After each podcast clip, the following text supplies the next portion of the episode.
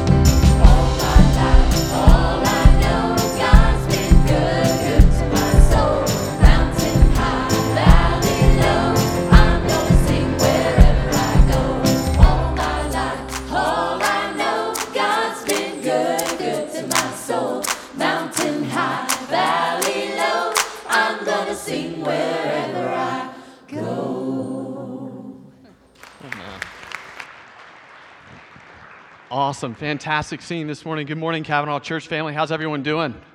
Good. Thank you so much for joining us for worship. T- this is center right here. Boom. Hey, camera. Uh, this is center right here. Hey, thank you so much for singing with us today. It's good to hear you celebrate and worship. We've been praying for you guys this week. We know that God has something incredibly special for, the, for us today, both in here, back in our kids area, all of our ministries across campus this morning. We just know that God showed up already today, and He's only going to continue to do so. So thank you for showing up and worshiping with us today. We have a lot to be thankful for, and I'm so thankful for Jesus and the salvation that He has provided today, provided for us able to celebrate with that with you all t- this morning.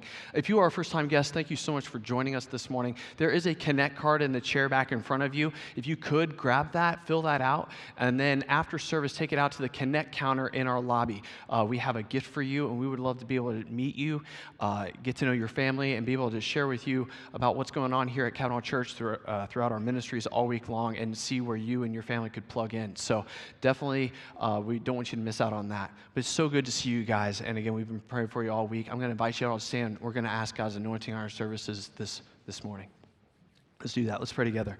Lord, I'm so thankful for you and uh, what you've accomplished for us um, on the cross, and Lord, um, through your resurrection, uh, bringing us new life. Um, thank you for providing that hope for us, God. And I pray so much, more than ever, uh, that this message that Brother Will preaches today um, impacts us in a way that we've never been impacted before. For us as believers who've already experienced that life changing grace, and, and, and we can call you our own. Lord, I'm so thankful for that. Um, I just pray that we continue to grow as believers and we understand the significance of that love and that we are passionate about making sure that love is known in our family and in our friends and our coworkers and the world around us, God. Help us all to be vigilant and diligent about making sure that that love is known there. But for the, for the others that might be in this room that have never experienced that, that, that life's changing hope in their lives that you promised to provide through salvation, God, I pray that their hearts are open this morning.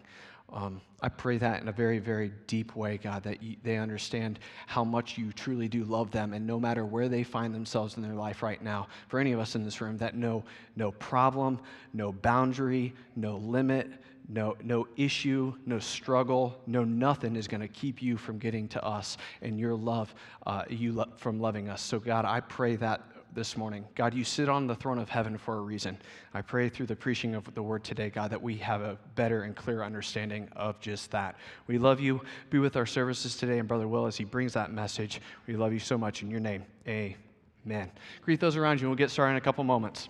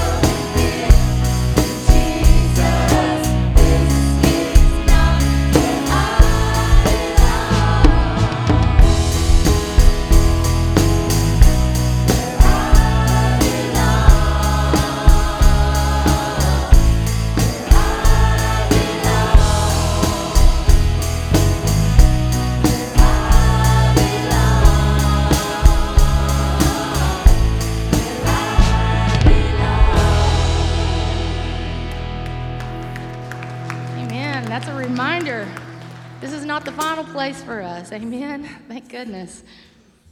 Listen to Psalm 139, a few of the verses. Oh Lord, you have examined my heart and you know everything about me. You know when I sit down or stand up. You know my thoughts, even when I'm far away. You see me when I travel and when I rest at home. You know everything I do. You know what I'm going to say even before I say it, Lord. You go before me and follow me.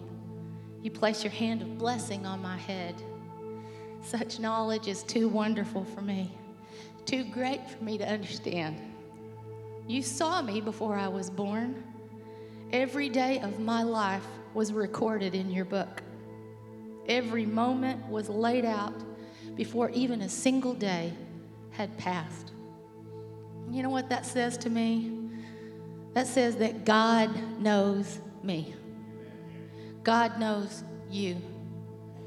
And He is very aware of what is going on in our lives every single day. God knows that you are here in this place, Fort Smith, Arkansas. God knows why you're here. He knows the burden that you carry or the joy and praise that you feel in your heart. God knows you. Is that not an amazing thought? It's too wonderful for me, too much for me to even comprehend, like the scripture says. God knows me.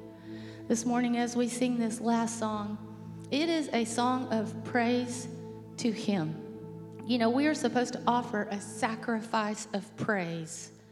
We don't offer sacrifices like they did in the Old Testament. Our sacrifice is praise on our lips for what He has done for us, right?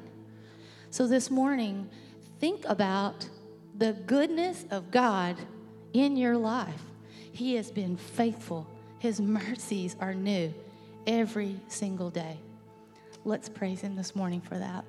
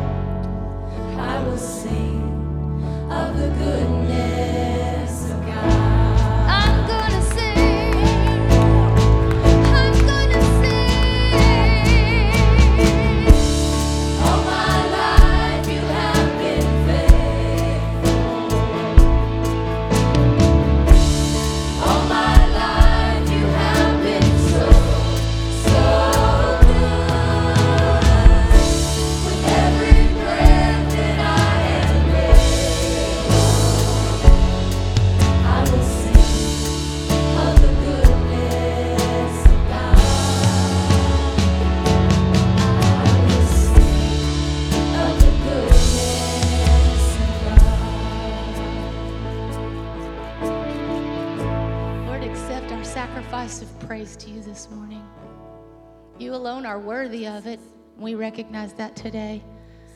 Thank you for your scripture. I thank you for Psalm 139 that just reminds us that we're not doing this by ourselves and that you are not so distant from us, but that you see us every day is recorded in your book. You know, you know us. Lord, help us to grasp the reality that you came from heaven to earth for us. Help us to surrender our lives to you and celebrate your goodness, your faithfulness, your long suffering, your new mercies every day. God, I praise you in this place. I thank you for personally the goodness you've had in my life. I will praise you all of my days. In Jesus' name I pray. Amen. Thank you. You may be seated.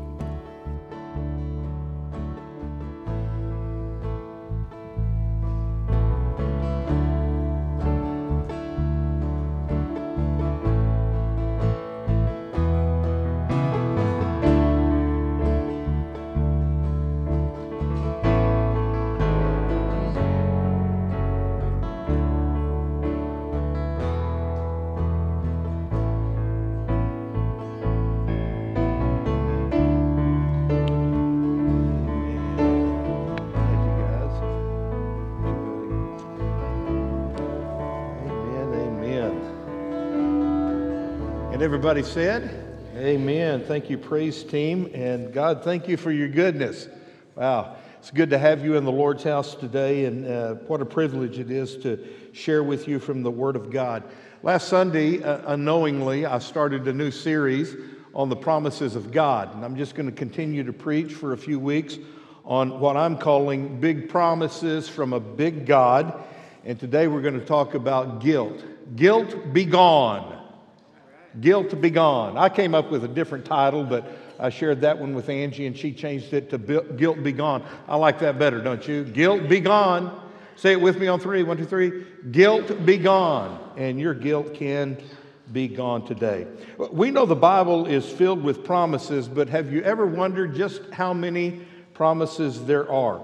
Well, over 60 years ago, a man by the name of Everett Storms set out to answer that question. He began counting every promise in the Bible, starting in the book of Genesis and going all the way through the book of Revelation. It took him two years to complete his project, and he concluded that there are 7,487 promises from God to man in the Bible.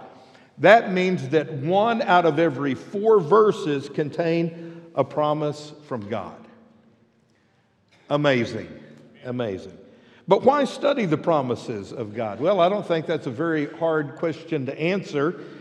Those promises give us faith to believe during our darkest days and the strength that we need in our moments of temptation. If we know God's promises, we find guidance to take the next step and we gain strength to keep going even when we don't feel like going on. D.L. Moody, the pastor from years gone by, laid down a challenge for all of us. This is what D.L. Moody said Let a man feed on the promises of God for one month, and he will not talk about how poor he is. You hear people say, Oh, my leanness, my leanness. I don't, today in this generation, I hear no one talking about their leanness, all right? He's not talking about physically being lean. He's talking about being poor. Oh, my poorness, my poorness, how lean I am. It's not leanness, he said, it's laziness. so if you would only read from Genesis to Revelation and take in all the promises God made to Abraham, Isaac, Jacob, to the Jews and to the Gentiles, to all people everywhere. If you would spend one month feeding on the precious promises of God, you wouldn't be going around complaining about how poor you are. You would lift up your head and proclaim the richness of His grace, and nothing could stop you. because God has so many promises for you. Perhaps you remember the words of this old gospel song standing on the promises that cannot fail. When the howling storms of doubt and fear assail, by the living word of God I shall prevail, standing on the promises of God. Eh, may the Lord make those words come true for us. This series is called Big Promises from a Big God, and today we're going to talk about God's answer to our problem of guilt. It's based on two verses found in Hebrews chapter 10. I told the people at the first service, I have never in my ministry of preaching 40 years preached on these two verses, nor have I ever heard a message from these two verses. Why? Because they're pretty tough verses. But you know what? You're tough people, right? We can handle it today. Uh, Let me tell you what's going on in Hebrews chapter 10. The writer of the book of Hebrews starts this chapter talking about the Old Testament sacrificial system. He's saying that, that the sacrifices made in the Old Testament to cover over the sins of the people were simply a shadow of something God had in store for us through his son Jesus Christ.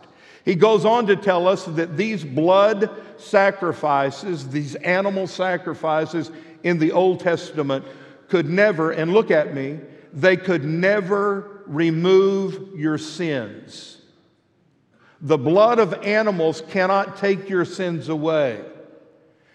They could cover over your sins, and that's exactly what they were for to cover over your sins so that you could stand before God. But they could never take away your sins. And then we come down to Hebrews chapter 10, verses 11 and 12, our two verses for today. And here's what the writer says Every priest stands day after day ministering and offering the same sacrifices time after time, which can never take away sins. But this man, and some translations use the word priest, but this priest, after offering one sacrifice for sins forever, sat down at the right hand of God. Amen. Now, in some ways, this passage is difficult to understand. After all, how many of you brought a lamb to church last Sunday? Or how many of you brought a bull or a goat as a sacrifice today? The answer to both of those questions is none of us did, which reminds us that we live in a totally different world than the Jews of the Old Testament. And I thank God that I'm living today and not back then. Hmm? What, what is the main point of this passage? Well, in the Old Testament, the priest stood, and that's what the verse says, verse 11. The priest stood because his job was never done. Ever. But Jesus sat down at the right hand of God because after making his body as a sacrifice for your sins on Mount Calvary was finished. His job was done so he could sit down. So here's my message in five words the priest stands, Jesus sits. That's the whole sermon right there. The priest stands, Jesus sits. And if that's still too complicated, I can break it down to two words unfinished, finished. A casual reading of Leviticus reveals that the Old Testament religious system was a very bloody system. If you were a priest in the Old Testament, you spent a good deal of time every single day killing animals, draining their blood. In some cases, taking some of this blood and sprinkling it on the altar. In some cases, preserving part of the animal for food and then burning the rest of it. All day long, that was your job killing, draining the blood, burning the carcass. Day after day, week after week, month after month, year after year. And no matter how hard you tried to wash it off, you would go home with the smell of blood and the burning flesh of carcasses on your clothes. Three words summarize the religion of the Old Testament blood, death, sacrifice. If you served as a priest for 40 years, you would have killed thousands and thousands of animals. The blood that you drained from their bodies would fill a small lake. And when you died, somebody else would come along and pick up your knife and take your place and do the same thing you had spent your life doing. There was no end to the killing, no end to the bloodshed no end to the death because that's the religion God set up for his people. And you might say, well, God is such a mean God. No, he did it because you sinned. He is a holy God. He cannot look down on sin. He can't look down on your sin. So something had to cover over that sin. And God chose the sacrifice of animals, the blood of animals, to be that covering so that you could have communion with Him. If, if you've never marked this verse in your Bible, you need to mark Leviticus chapter 17, verse 11. It is a key verse in understanding not only the sacrificial system of the Old Testament, but of understanding what Jesus did on Calvary's cross. Here's Leviticus 17, 11. For the life of the flesh is in the blood, and I have given it to you upon the altar to make an atonement for your souls. For it is the blood that makes atonement for the soul. Now, that word atonement doesn't mean to remove or take away. The word atonement simply means to cover over. And so it is the life of the animal. The blood is in the life. It is the life blood of the animal that was sacrificed to cover over your sins. And during the 1500 years from the time of Moses to the time of Christ, hundreds of thousands of lambs and goats and bulls were offered on the altar to make an atonement, a covering, to put a band aid over the sins of the people. That's what the writer of the book of Hebrews means in our passage, chapter 10, verse 11, when he says, They do this day after day, again and again, offering the same offerings, offering the same sacrifices again and again. Exodus and Leviticus describe the architecture of the ancient tabernacle. Moses writes at great length concerning the brazen altar, the table for the showbread, the candlesticks, the veil, the furniture inside of the Holy of Holies. But, but did you know that you never read about a chair being in the tabernacle? Why? Because there were no chairs in the tabernacle.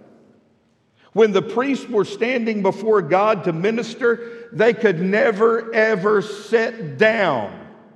Why? Because they never finished the work of making sacrifices and presenting blood on the altar before God. They had to keep doing it again and again and again. And whatever else one can say about the sacrificial system, it was not God's ultimate desire. From the very beginning, God always planned something better. That's why we begin reading in Hebrews chapter 10, verse 1, and it tells us the law was simply a shadow of good things to come. Through the monotonous repetition of blood, death, and sacrifice, the Jewish people learned they dare not approach God on their own. The only way they could come before God is through the sacrifice offered in the blood of an animal on their behalf.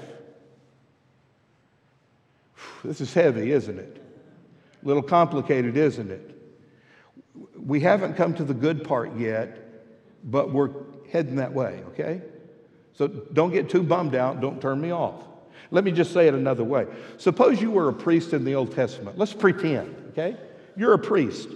Now let's suppose, because we are supposing, that you didn't live just a normal life of however many years you're going to live 60, 70, 80 years.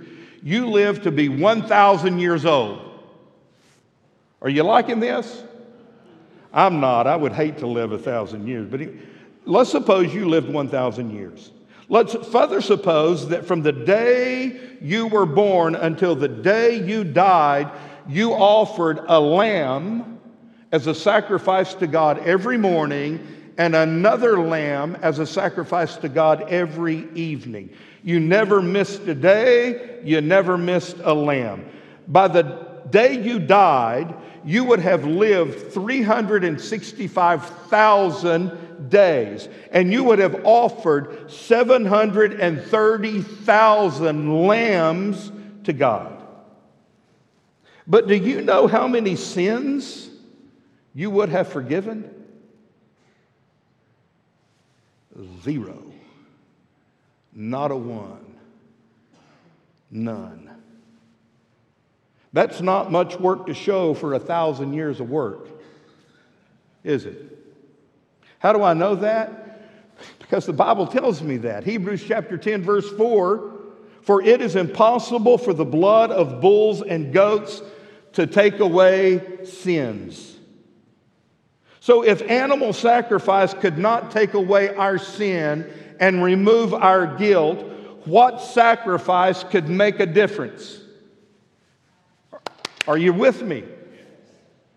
God has said, the only way you can come before me is through the blood offering that is sacrificed on the altar. That, that's the only way I'm, I'm going to have a relationship with you, is if the blood is shed. And if an animal can't do it, if only the blood of an animal covers over, simply covers over your sin, how in the world could we have any kind of offering that would make a difference? Well, Hebrews chapter 10, verse 12 explains the answer. But, we're going we're to hang out right there with that first word, but. If, if you have a pencil, grab one and your Bible is open, you underline that word but, you circle that word but. When this priest had offered for all time one sacrifice for sin, he sat down at the right hand of God. It all centers around that word but. Circle it, underline it. Your salvation depends on that one little word. You're going to heaven because of that one word, the word but. On one side stands the priest. He's doing the will of God day after day, week after week, year after year killing animals, sacrificing their blood, sprinkling it on the altar, covering over and making atonement for your sin. Their hands are stained with blood. They do the same thing every day. They do it all day long, all the time. And when one priest dies, another one steps up to continue the same practice of offering sacrifices. They're always standing, they're never getting to sit down because their job is never over. That's one side. But then on the other side stands one man. His name is Jesus. And the little word but separates the priests of the Old Testament from the Lord Jesus Christ of the New Testament. And that one word, but, makes all the difference. After they had done all the killing they could do in accordance with the Old Testament law, they could never take away your sin.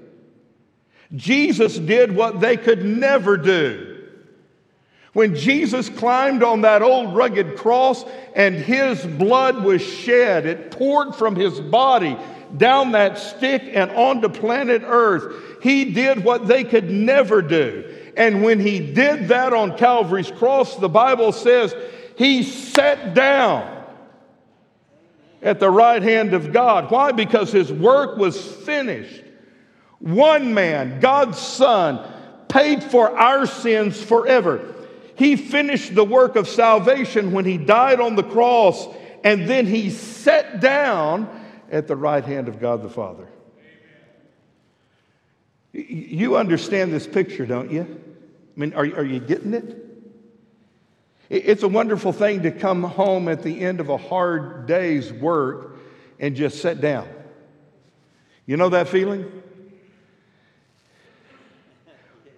Do, do we work anymore? I don't know. I, I used to love going over to my granddad Whitmire and Granny's house, especially when, when evening time came. My granddad was a construction worker, uh, and, and he would swing a sledgehammer all day long. And he was tired when he came home. And I, I, I, can see it as if it were happening yesterday. My granddaddy Whitmire came home, took a bath, and he went and sat in his chair. And my granny, God bless her, waited on him hand and foot, didn't she? She had been working all afternoon to prepare him a supper, and when he sat down, she brought that tray and set it in front of him with all of the food that he wanted. And she would just stand there. And if he needed something else, she'd bring it to him. If, if, if he finished his glass of tea, just like my dad, he would shake it, and Granny would go over there and fill it up. I found out the hard way ladies don't do that anymore, and nor should they have to, okay? I tried, I told you that story, didn't I? Some, some of you new people never heard this. I, I'd seen my granddad do it. I saw my dad do it. I thought, well, hey, this is just the way it works. And when, when I finished my glass of tea, I just shook it. And Miss Angie looked at me like I was crazy. And I shook it again. And before it was all over with, the ice was all over me.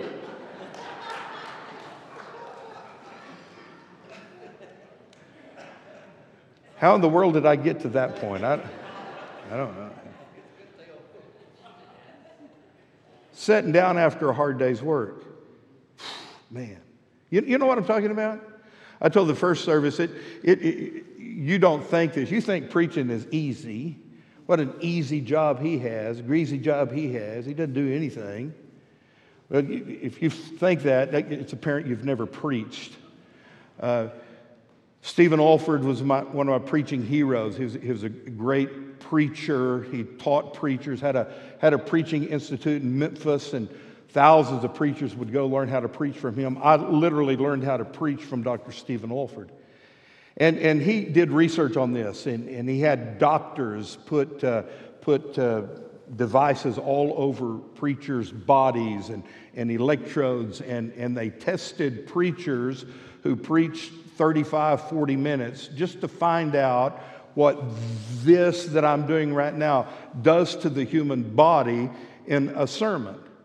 And what he discovered is that preaching for 35 or 40 minutes is pretty equivalent to working an eight hour job, manual labor. The, stress that it puts on the human body is pretty close to the same thing. Now, I'm, I'm looking at your faces and I'm seeing the doubt that you have.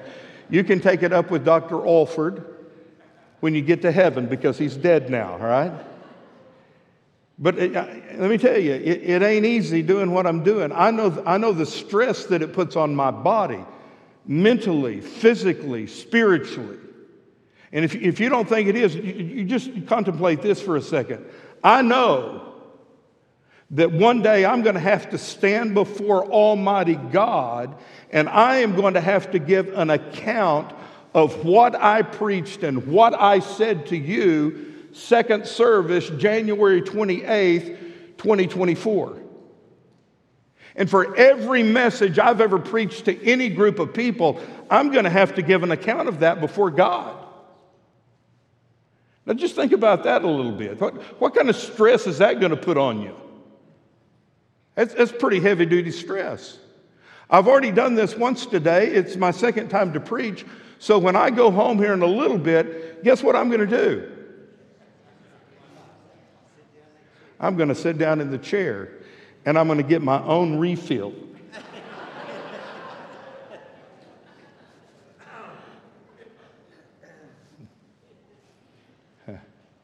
that, that, that's kind of the picture that the writer of the book of Hebrews is, is painting here. Jesus finished his work. He sat down at God's right hand in heaven because his work was done. When Jesus cried out from the cross, It is finished. He didn't mean by that it's almost finished. He didn't mean by that I'm 90% done with the work of salvation. He wasn't saying by that I've done my part so you can do your part. No. Let me give you the Greek on this. Finished means finished. It's done.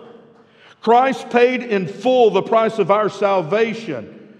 That is why he sat down. If you want to go to heaven, you need a sit down kind of salvation. The Old Testament sacrificial system couldn't give that to you. Jesus did. So let me wrap all this up with three eternal truths that explain God's answer to your problem of guilt. And, and by the way, let me, we all deal with guilt. If, if, if you're sitting right there today saying, I I've never dealt with guilt in my life, you're lying through your teeth because we all feel guilt. God made us that way. We need to feel guilty for the sins we've committed. We need that guilt to prove to ourselves we've done wrong. Here is God's answer to our problem of guilt through this passage. Number one, Jesus Christ has done in his death what the Old Testament priests could never do. The- priests were good men, they were doing God's will. But Jesus Christ has done what they could never do. He has accomplished what I'm calling here a set down salvation. Now, we've all said practice makes perfect. Y'all know that saying. It, we, we could debate that this morning and, and prove the fact that no, practice doesn't make perfect.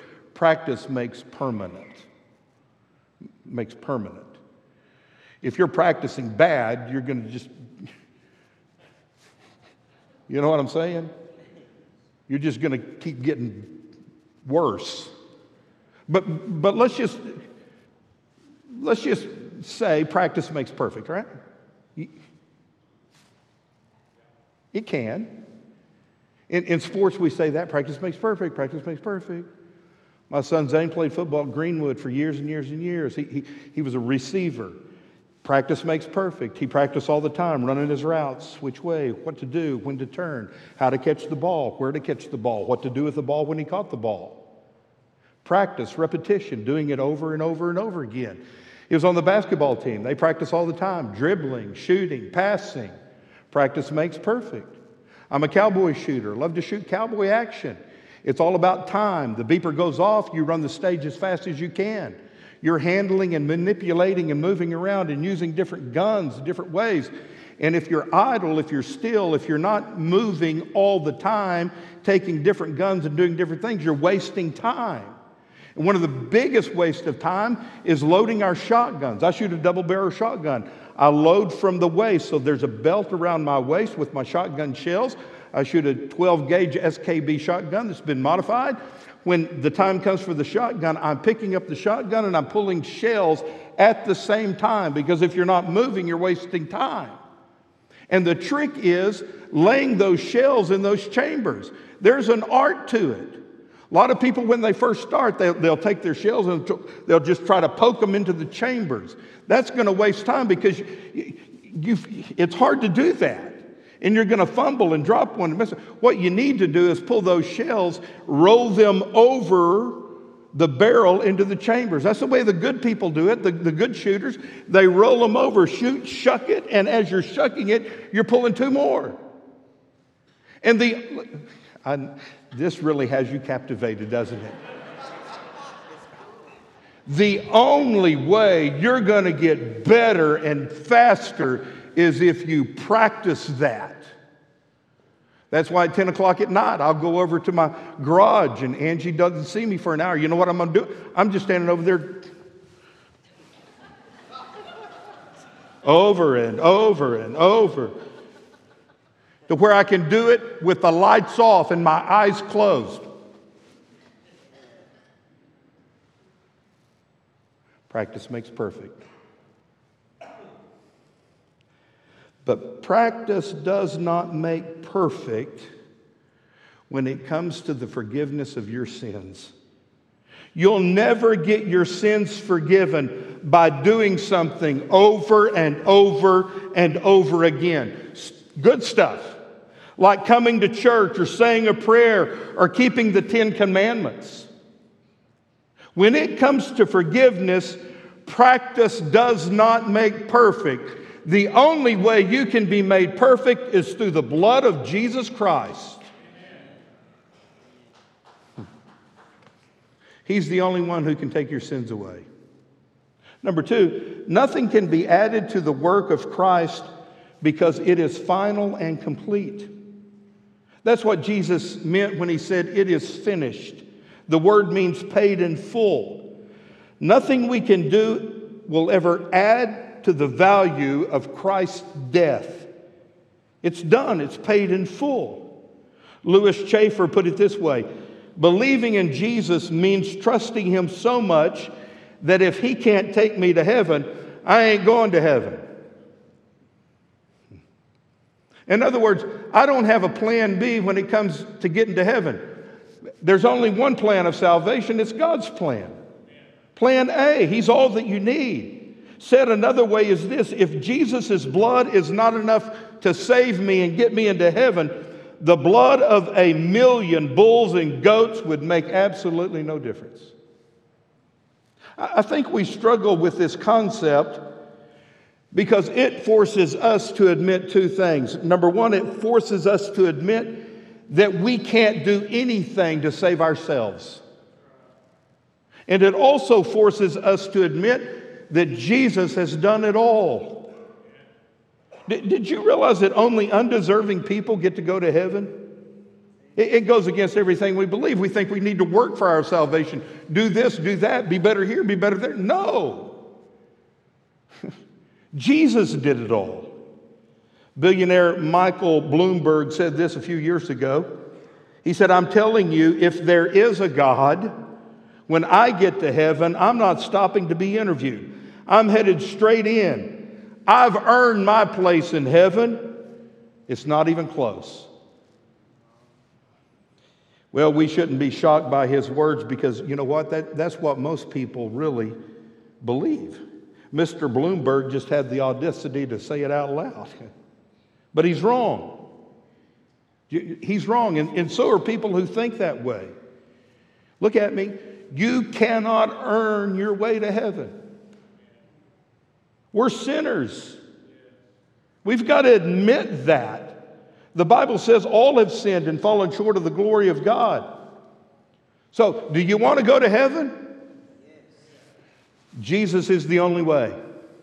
In fact, with his own mouth, Jesus said, I am the way, the truth, and the life. No one gets to the Father except through me.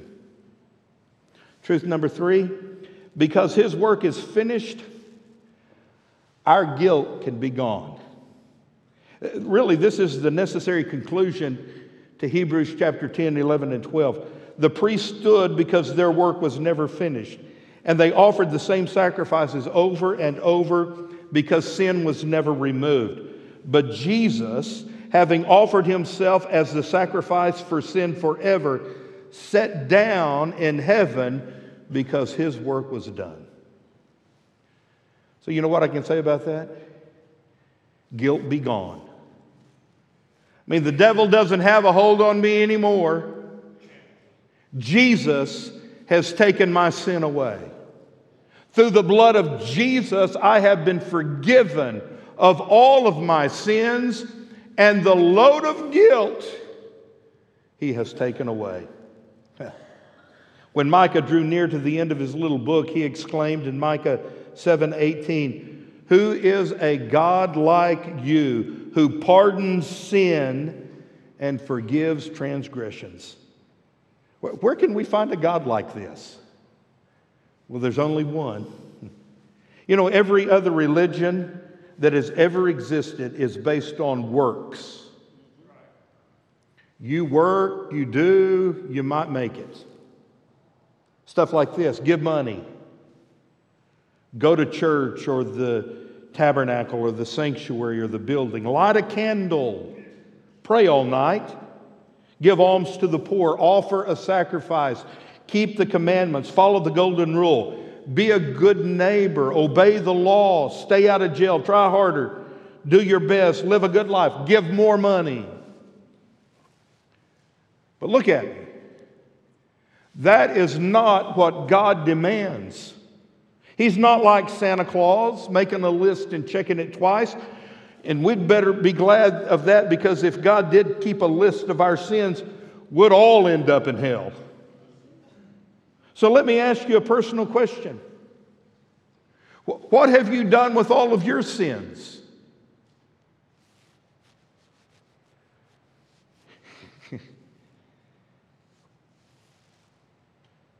oh, yeah, you got them.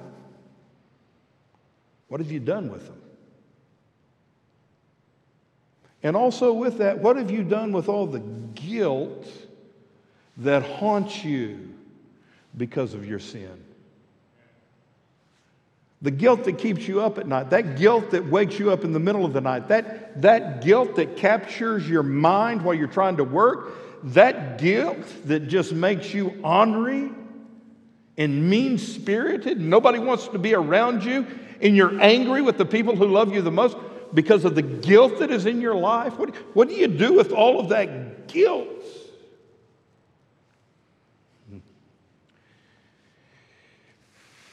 If you brought it in here today, don't carry it out.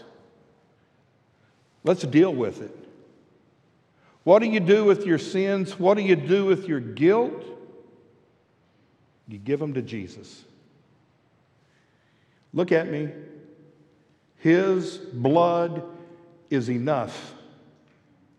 His sacrifice was enough. Your sins can be forgiven. Your sins can be removed. He can take your sins and cast them into the sea of forgetfulness, never to remember them or hold them against you again. And the result of that is guilt be gone. And that is a big promise from a big God to you today. In 1878, Ira Sankey, D.L. Moody song leader, published a, a song book entitled Sacred Songs and Solos. Freddie, most of these songs were well known. They were sung by Christians, but there was one song that was really unheard of. He put it in that book, and we all sing it now. Here's how the chorus goes Jesus paid it all. All to him I owe.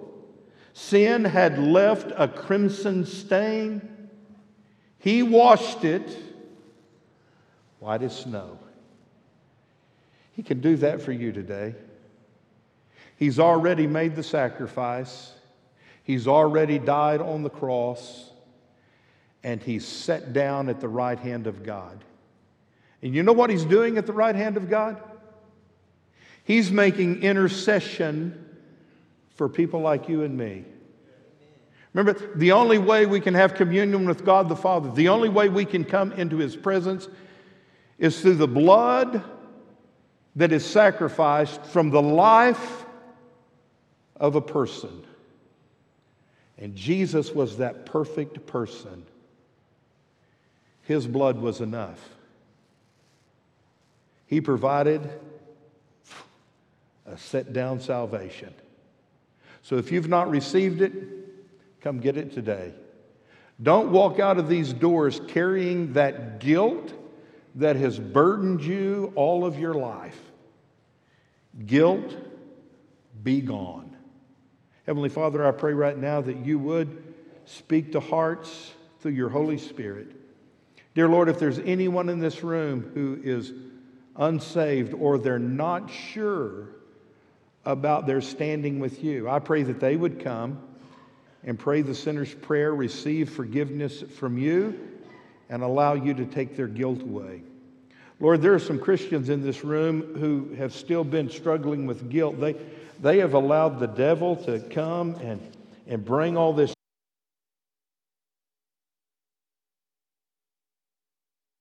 their life.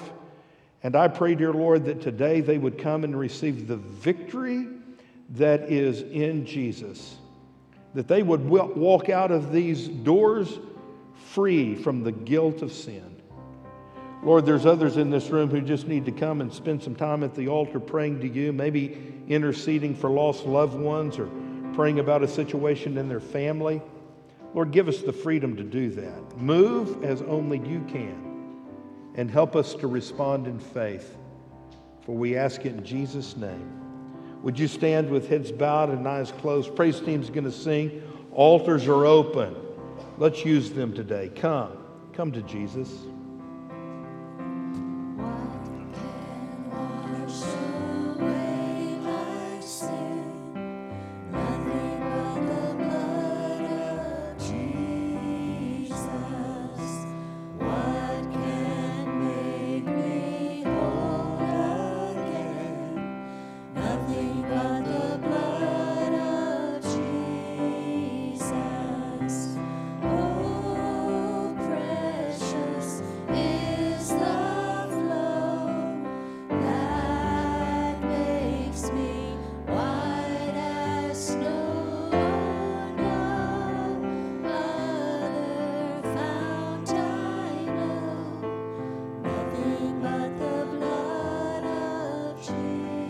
Continue to sing, would you come? Come right now. As Jesus speaks to you, come to him.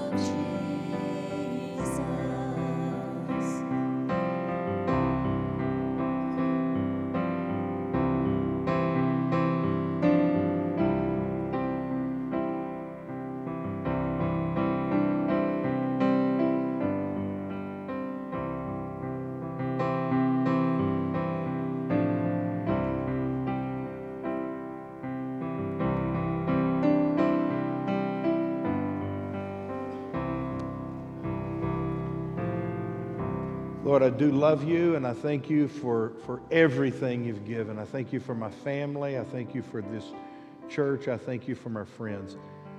But most of all, I thank you, Jesus, for your sacrifice on Calvary's cross. I thank you for the precious blood of the Lamb of God who takes away the sin of the world, including my own. Help us, dear Lord, to reflect your grace and your love to a lost and dying world. We ask it in Jesus' name. Everybody said, Amen. You can be seated just for a moment. I won't keep you long. I just want to remind you of a couple of things. First of all, thank you for being here today and for listening. If God wills, we'll, we'll talk about another big promise from a big God next Sunday, okay? If you're a member of the church, make sure you drop your offering in one of those black boxes. If you're a guest, fill out that Connect card, take it to the Connect counter, and uh, we'll give you a gift. Wednesday night, we're having church for all age groups, so come and get involved. Our Puerto Rico group leaves for Puerto Rico here in just a couple of weeks. They've got one final little fundraiser. They're trying to uh, raise some money to get there and to minister to the kids in Puerto Rico who attend the school that we support. Uh, they're, they're smoking ribs. You can get a rack of ribs for 25 bucks and pick them up on Friday. So sign up for a rack of ribs. Also, there's a really cool grill back there. They're going to raffle that off for 10 bucks. You can buy a ticket. And next Sunday, we're going to pick the golden ticket from right up here. Uh, yard sale they're going to have up here at the church on next Friday and Saturday. You can donate stuff and then come back and buy other people's stuff. That makes a lot of sense, doesn't it? But that's the way it works. Next Sunday, we're going to have baptism day here at Cavanaugh Church. We already have a long list of people who have been saved but not baptized. If, if you haven't connected with one of our pastors to be baptized, please do so today or this next week. We'd love to see you baptized. I hope you have a great week. Uh, I love you. The staff loves you. Most of all, Jesus loves you. So have a good week and walk in faith.